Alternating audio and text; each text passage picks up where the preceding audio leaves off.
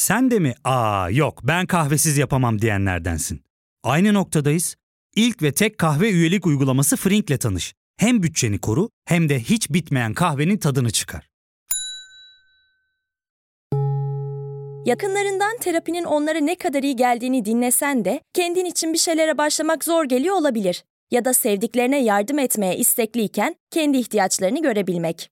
Hayvel, uzman psikologlarıyla kendi ihtiyaçlarını bulmanda sana destek olacak. Terapi yolculuğuna başlamak için detaylı bilgi bölümün açıklamalarında.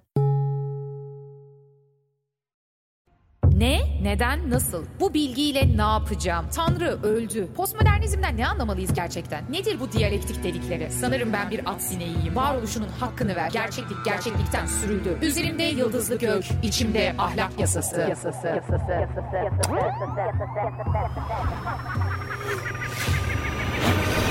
Dünyaya fırlatıldık.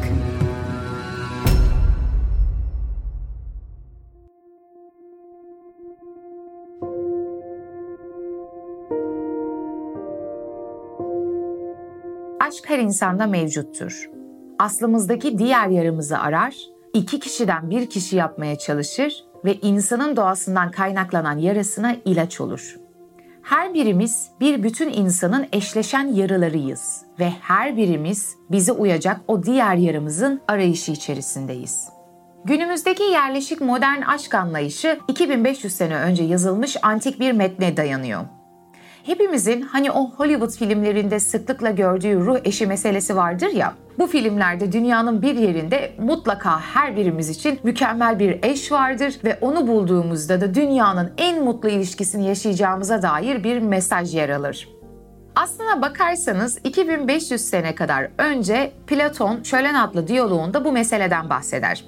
O yüzden bugünkü bölümde eğer ki aşk nedir ve neden aşık oluruz sorularına ilişkin bir yanıt arıyorsak bu metinden başlamamızın en doğrusu olacağını düşünüyorum. Çünkü aşkın felsefesinde böyle nörokimyasal tanımlara veya duygu durumlarına gitmek yerine şölen diyaloğuna almanın daha doğru olacağını düşünüyorum.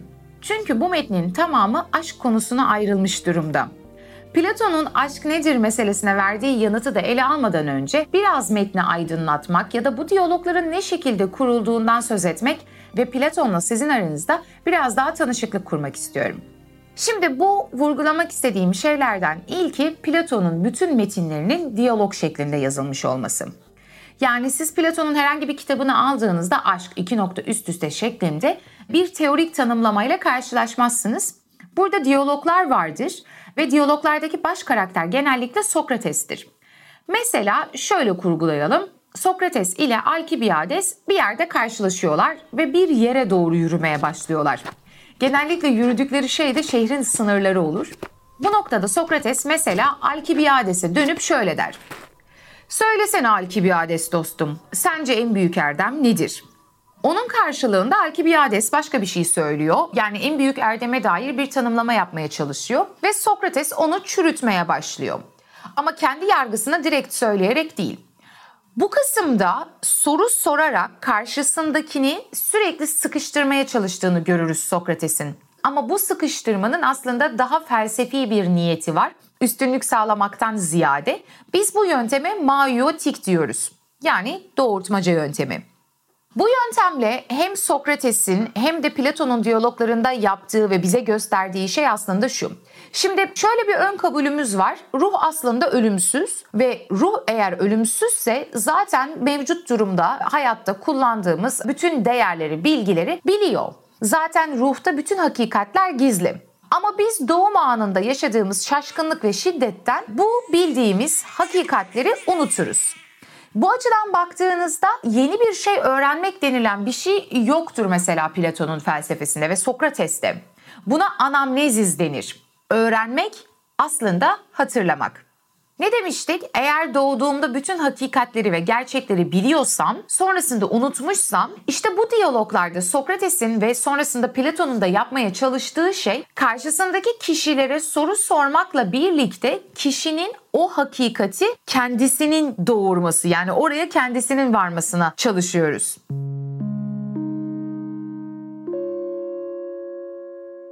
Az önce bahsettiğim aşk hakkındaki bu diyalogda, Şölen diyaloğu da orijinal ismi Simpozyum, aynı şekilde yazılıyor ve burada 6 farklı karakterimiz var. Bu 6 kişi aşk hakkındaki fikirleri tartışıyorlar. Ve bu 6 kişi de aslında antik Yunan'da yer alan aşk hakkındaki farklı görüşleri temsil ediyorlar.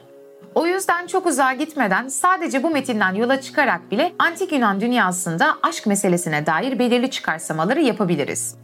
Vurgulamak istediğim ikinci nokta ise metnin ismine ilişkin. Az önce söyledim gerçi ama metin Türkçe şölen olarak kazandırılmış. Aslında orijinal ismi simpozyum demiştim. Şimdi simpozyum, bu şölen nasıl bir ortam? Eğer ki ben simpozyum dediğimde aklınıza halkın her kesiminden insanların katıldığı, birlikte dans ettiği böyle milli bir bayram resmi geliyorsa öyle değil. Simpozyumlar oldukça ölçüleri olan bir toplanma biçimi iki aşamadan oluşuyor. İlk aşamada herkes sessizce yemeklerini yiyor. İkinci aşamada belirlenen ölçüde şarap içiliyor. Bu etkinliği organize eden bir başkan var ve o insanlara söz hakkı verilerek ortaya atılan bir fikir konusunda tartışmaları sağlanıyor. Bunun belirli ölçüler ve belirli kurallara göre yapılan felsefi bir yeme içme etkinliği olduğunu söylemek mümkün. Ben de hep bunu yapmak istiyorum. İleride yapacağım. Türkiye'de küçük simpozyumlar düzenleyeceğim. Bunu da aklımızda tutalım. O halde aşk hakkındaki görüşler bizim arkadaş ortamında yaptığımız muhabbetlerden biraz daha farklı ilerleyecek. Vurgulamak istediğim üçüncü kısma geldik. Bunun gerçekten önemli olduğunu düşünüyorum. Neden aşk tanımı üzerinden bir aşk felsefesi gerçekleştirmeye çalıştığımızın da açıklaması olacak bence. Biraz ileriye gidelim. Avusturyalı bir filozof var Ludwig Wittgenstein. 20. yüzyılda ortaya koyduğu bir eser var Traktatus. Umarım ileride Traktatus'a kadar varır bir şeyler konuşuruz. Orada Wittgenstein şöyle bir şey söylüyor. Dil dünyanın aynasıdır. Dilimin sınırları dünyamın sınırlarıdır. O yüzden toplumların kullandığı diller, dillerdeki kelimeler ve o bölümlemeler o toplumun dünyaya bakış açısını gösteriyor aslında değil mi? Mesela Afrika dillerinde var olan bir kelime bazen İskandinav dillerinde olmayabiliyor. Çünkü dil bizim dünya ile kurmuş olduğumuz ilişkinin bir sonucu olarak göstergesel bir nitelik taşıyor. Şimdi bugünkü kavramlarımız neler? Aşk ve sevgi. Türkçe'de aşk ve sevgiyi biz ayırıyoruz. Bakıldığında aşk ve sevgi arasında nasıl bir farklılık var? Mesela İngilizce'de aşk ve sevgi arasında bir ayrım yok değil mi? İkisine de love diyorlar. Peki Türkçe'de neden var ve bu ayrımı nasıl yapıyoruz? Ben bu ikisini şöyle ayırt ediyorum. Sevgi sanki tanışıklık üzerinden kurulabilecek bir şeymiş gibi gelirken aşk böyle daha gözü kör, daha tutkulu bir şeymiş gibi geliyor. Ya da şöyle bir bağlam kurayım. Mesela babanızı sevebilirsiniz ama babanıza aşık olduğunuzu söylemezsiniz. Aşk kavramı tutkuyla birlikte sanki cinselliği de içeriyormuş gibi bir çağrışımı var. Buradan yola çıkarak ben şunu da düşünüyorum. En azından kelimenin gündelik kullanımlarına baktığımızda elbette Arapça kökenlerine kadar gidebiliriz ama cinsellik içeren tutkulu sevgiyle ailemize duyduğumuz sevgiyi birbirinden ayırt ediyoruz. Ben böyle bir ayrım yapıyorum. Grekçe'de ise, eski Yunanca'da ise tam da varmak istediğim yer sevgi veya aşk kavramı için diyelim 6 farklı sözcük kullanılıyor. Düşünebiliyor musunuz? 6 farklı sözcük var ne kadar sınıflandırılmış, ne kadar kategorize edilmiş olduğunu siz hayal edin. Şimdi nasıl kelimeler var? Biraz bunlara bakalım.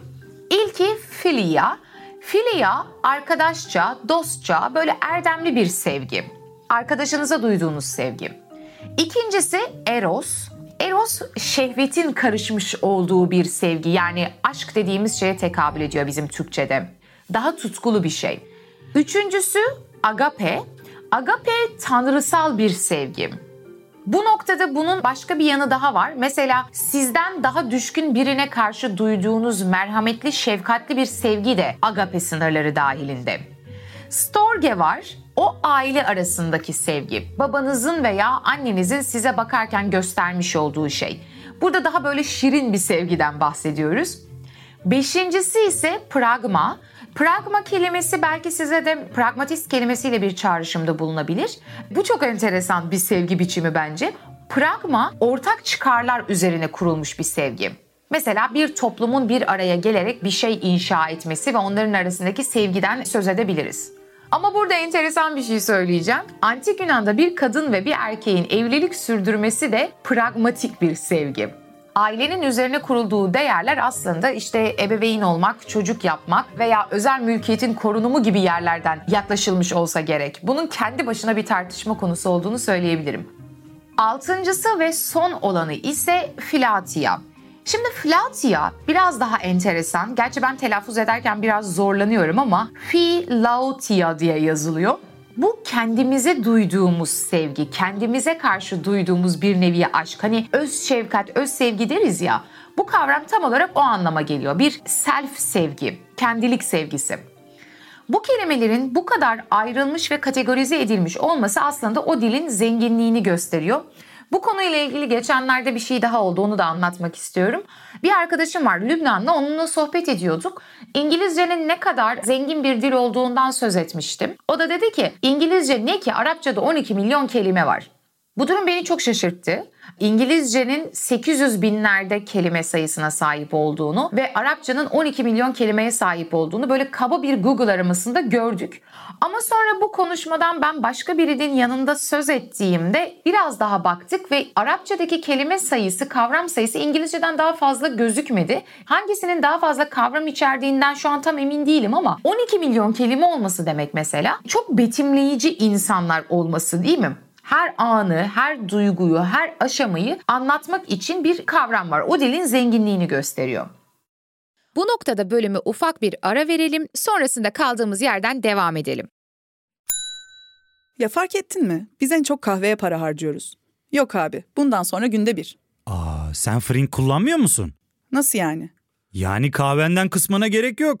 Frink'e üye olursan aylık sadece 1200 TL'ye istediğin çeşit kahveyi istediğin kadar içebilirsin. Günlük 40 TL'ye sınırsız kahve mi yani? Çok iyiymiş. Aynen. Hatta şu anda 200 TL'lik bir indirim kodu da var. E hadi hemen indirip üye ol da bu fırsatı kaçırma. Terapiye başlamak, içinden çıkamadığın döngüleri kırmak, bazı yanlış bulduğun kararlarını değiştirmek ve kendinle beraber daha huzurlu bir yaşam inşa etmek için atabileceğin en değerli adımlardan biri. Hayvel ile yoğun yaşam tempona uyum sağlayarak online terapi seanslarını takvimine göre ayarlayabilirsin. Bini aşkın uzmandan sana en uygun terapisti seçebilir, PodB10 koduyla indirimden yararlanabilirsin. Detaylı bilgi açıklamalardaki bağlantıda.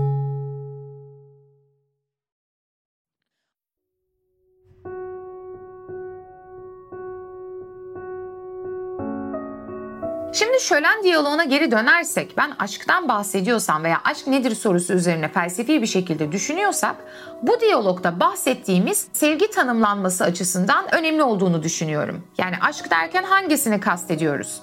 Zaten bakarsanız Türkiye İş Bankası'nın Şölen Diyaloğu basımındaki kitabın ismi Şölen Dostluk. Yani simpozyumu sadece şölen olarak, aşk olarak çevirmemişler de şölen tire dostluk olarak çevirmişler. Burada tabii iki farklı diyaloğu da birleştirmişler. İlk bölüm olan Şölen'de Eros'tan söz ediliyor. İkinci kısımda dostlukta ise Filia'dan söz ediliyor. Bir dosta, bir arkadaşa, bir ahbaba duyulan sevgiden bahsediliyor. Bu ikisini bir arada vermeleri güzel. İkisi arasındaki farkı görebiliyorsunuz. Tek bir kavramın arkasında yatan dünya bu. Bu uzun metne hazırlık aşamasından sonra asıl sorumuza gelelim. Ben her zaman bir giriş, bir hazırlık yaparım. Aksi takdirde bodoslama daldığımızda herhangi bir şey anlayamayacağımızı düşünüyorum. Bu kavramların altını bir temizlemek lazım. Oradaki çer çöpü kaldıralım. Peki aşk nedir? Şölendeki bu altı karakterimiz günün tartışma konusu olarak aşkı seçiyorlar. Şaraplarını içiyorlar, avluda oturuyorlar ve muhabbet ediyorlar gibi düşünün. Sonrasında şöyle bir cümle geçiyor. Haydi hep birlikte sevgiyi övelim. İlk sözü Phaedros alıyor ama ben Phaedros'un ne dediğini geçerek doğrudan Aristofanes'in tanımına gelmek istiyorum. Çünkü bugünkü yerleşik modern aşk anlayışımızı oluşturan kişi Aristofanes aslında. Aristofanes'in dediğine göre insan ilk yaratıldığında dört kollu, dört bacaklı, iki kafalı, iki burunlu, iki ağızlı ve dört gözlü bir yaratıkmış.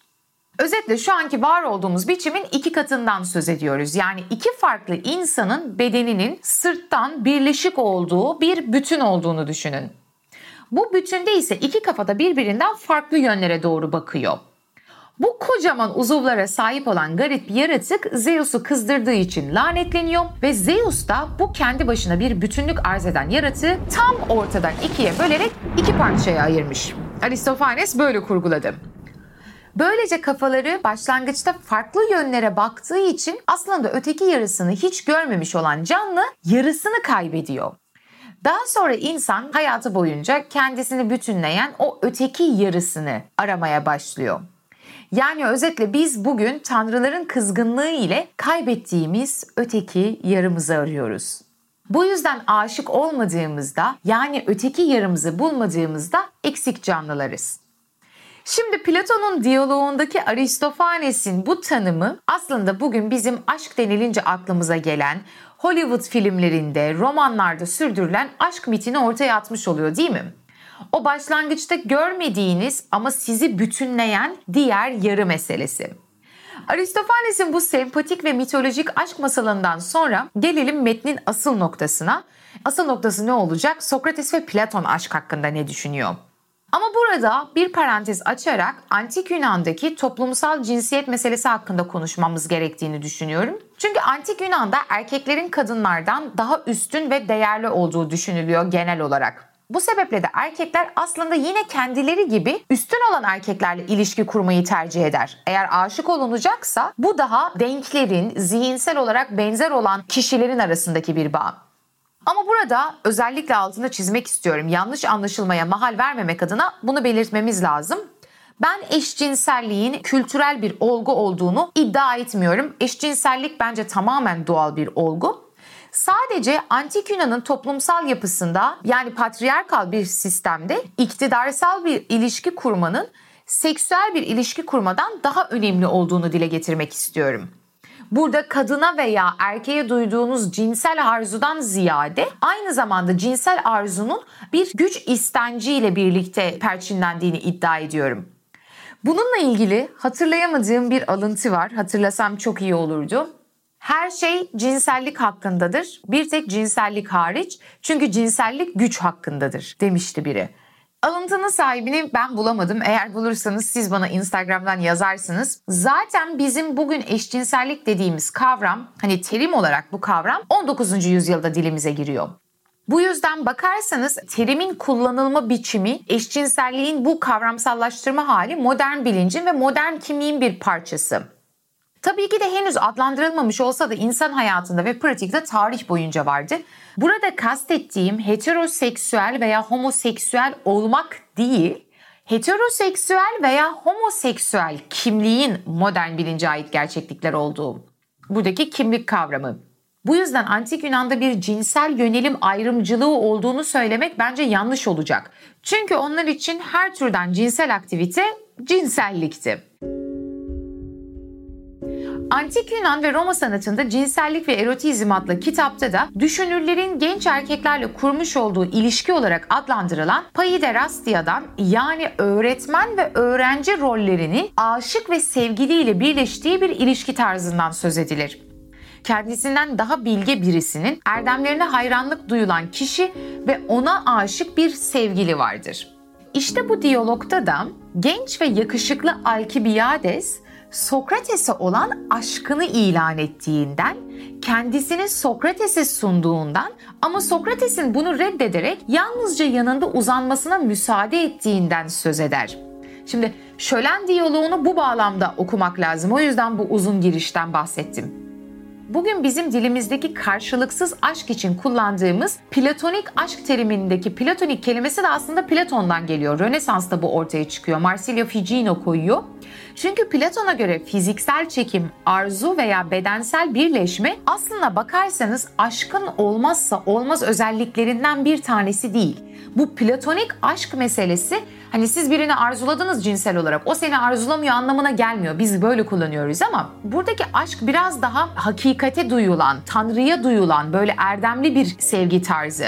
Çünkü Platon'a göre aşk kişinin iyiyi, doğruyu, güzeli ve hakikatleri görmesine yol açan sekülerlikten çıkarak tanrısallığa dönüşen bir deneyim. Hala biraz tartışmalı olsa da ben de çok çok detaylı bir şekilde bilmiyorum ama bu durum size şunu hatırlatmış olabilir.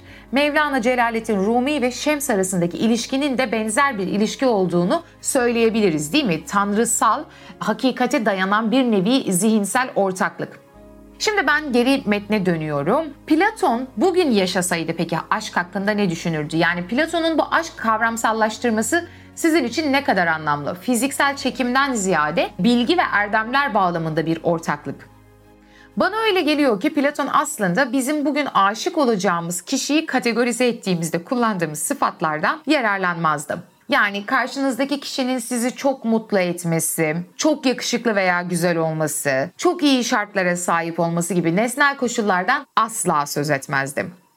Diğer yandan bunun bedensel bir çekime veya cinsel arzuya dayandığını da kesinlikle reddedeceğini söyledik. Zaten Platon Aristofanes'e karşı çıkarak aşkın ruh eşini bulmak olmadığını söylerdi. Çünkü Platon için aşk bulunan bir şey değil, yetiştirilen ve büyütülen bir şey. Buna katılabilirim belki. Bu konuda biraz düşüneceğim ama bölümün en sonunda kendi fikirlerimi anlatayım. Daha ziyade burada karşılaştığımız aşk tanımı fedakarlık ve sıkı çalışma gerektiriyor. Hani bir nevi görme biçimi ya bu. Doğal olarak onu yetiştiriyor olmanız gerekiyor. Çiftlerin birbirine ilham verdiği, birbiriyle bir şeyler paylaştığı, zihinsel anlamda bir şeyler paylaştığı ve karşısındakinin gelişimini desteklediği bir entelektüel ilişkiden bahsediyoruz. 21. yüzyıldan bakınca buradaki kişinin kadın veya erkek olmasının hiçbir önemi yok. İstediğiniz kişiye aşık olabilirsiniz. Burada daha ruhsal bir ilişkiden söz ediyoruz. Zaten Platon da bu metinde püsühe kelimesini kullanıyor. Püsühe bedene can veren, hayat veren şey anlamına gelir. Mesela psikoloji, psikiyatri dediğimizde kullandığımız o püsü sesi var ya say kelimesi eski Yunanca'daki püsühe kelimesinden geliyor. Şimdi özetle aşk hakikati görme yolunda birlikte yapılan tinsel bir yolculuğa dönüştü. Bu görüş bence şu yüzden çok güzel ve bunu özellikle şu yüzden sizinle paylaşmak istedim. Bu bugün bizim gördüğümüz ve tanımladığımız halindeki aşktan oldukça farklı. Bu yüzden de kişileri veya şeyleri idealize etmiyor mesela. Bir yerde sizi bekleyen muhteşem bir ruh eşiniz yok muhteşem ilişkiyi emek vererek sizin yaratmanız gerekiyor. Bu noktada ben katılabilirim. Yani aşkın bir emek meselesi olması fikri oldukça hoş ama bunun bütün fiziksellikten sıyrılarak sadece tinsel bir yolculuk olduğu fikrinden çok emin değilim. Çünkü ben en temelde idealist değil, materyalist bir dünya görüşünü kabul ediyorum değil mi? Hani sürekli hep şey diyorum ya, farkında olun veya olmayın sizin etiğinizde de, politikanızda da, aşka dair fikirlerinizde bile aslında metafizik ön kabulleriniz var. Benim materyalist görüşüme göre ben dünyada maddi bir gerçeklik olarak bedenim aracılığıyla var oluyorum ve beden olarak dünyayla ilişkileniyorum. Şimdi bütün bedenselliğimi bir kenara bırakarak bunu tinsel bir yolculuk olduğu fikrini ben kabul edemem metafizik kabullerimden dolayı. İdeal olan hem fiziksel, bedensel hem de tinsel olanın birlikte olduğu hali zaten her birimiz de bunu aramıyor muyuz? Hatta 2023'ten taleplerim, beklentilerim, umut ettiğim şeyleri yazdığımda aşık olmak istiyorum da yazmıştım. Umarım bu sene her birimizin beklentilerinin gerçekleştiği bir sene, güzel karşılaşmalar yaşadığı bir sene olur. Gerçekten merak ediyorum. Sizin aşk hakkındaki görüşleriniz neler? Platon'a ne kadar katılıyorsunuz? Bir noktada şey gibi bir yanıt da var. Onu hiç konuşmamış olduk ama ben biraz daha böyle sanırım narratif yani hikayesel bir şey anlatmak istiyordum. Aşkın tamamen evrimsel, biyolojik ve nörolojik bir süreç olduğunu da söyleyebilirsiniz. Yani siz birilerine karşı uyarılıyorsunuz. Çünkü bunun arkasında işleyen biyolojik bir süreç var Google'a da girip aşk yazarsanız aşkın nörokimyasal tanımlamasını da görürsünüz. Yani beyninizde ne olduğunda aşık olduğunuzu zannediyorsunuz gibi bir yanı da var. Bu indirgemeci görüşü genelde ben de severim ve çok da kullanırım ama meselenin bu kadar basit bir indirgeme olup olmadığı konusunda şüphelerim var. Bir yandan materyalistim Tamam ama bir yandan da atomik materyalist değilim. Yani atoma, hücreye, nörona indirgeyen bir yapım yok. Bendeki daha ilişkisel, daha diyalektik bir materyalizm. O yüzden bu da bir bakış açısı olarak duruyor. Ya da bir açıdan şey de diyebilirsiniz. Tasavvuftaki gibi aşk tanrısal bir şey, tanrısal bir sevgi de olabilir. Aksine türümüzü devam ettirmeye dayanan bir süreç de olabilir. Biri çıkıp diyebilir ki aşk aslında psikolojik bir kaçış ve sığınmadır. Çünkü ödül duygusuna dayanan uyuşturucu gibi bir bağımlılık da olabilir. Özet, sizce aşk nedir? Bu bölümle ilgili Instagram hesabımda bir gönderi yayınlayacağım. Bölümün yayınlandığı gün. Onun altına gelip sizler de görüşlerinizi paylaşabilirsiniz. Merak ediyorum insanlar aşkı nasıl tanımlıyorlar gerçekten. Sosyal medya hesaplarımda konuyla ilgili buluşabiliriz. Gelecek bölümde görüşene kadar meraklı kalın ve aşkla kalın.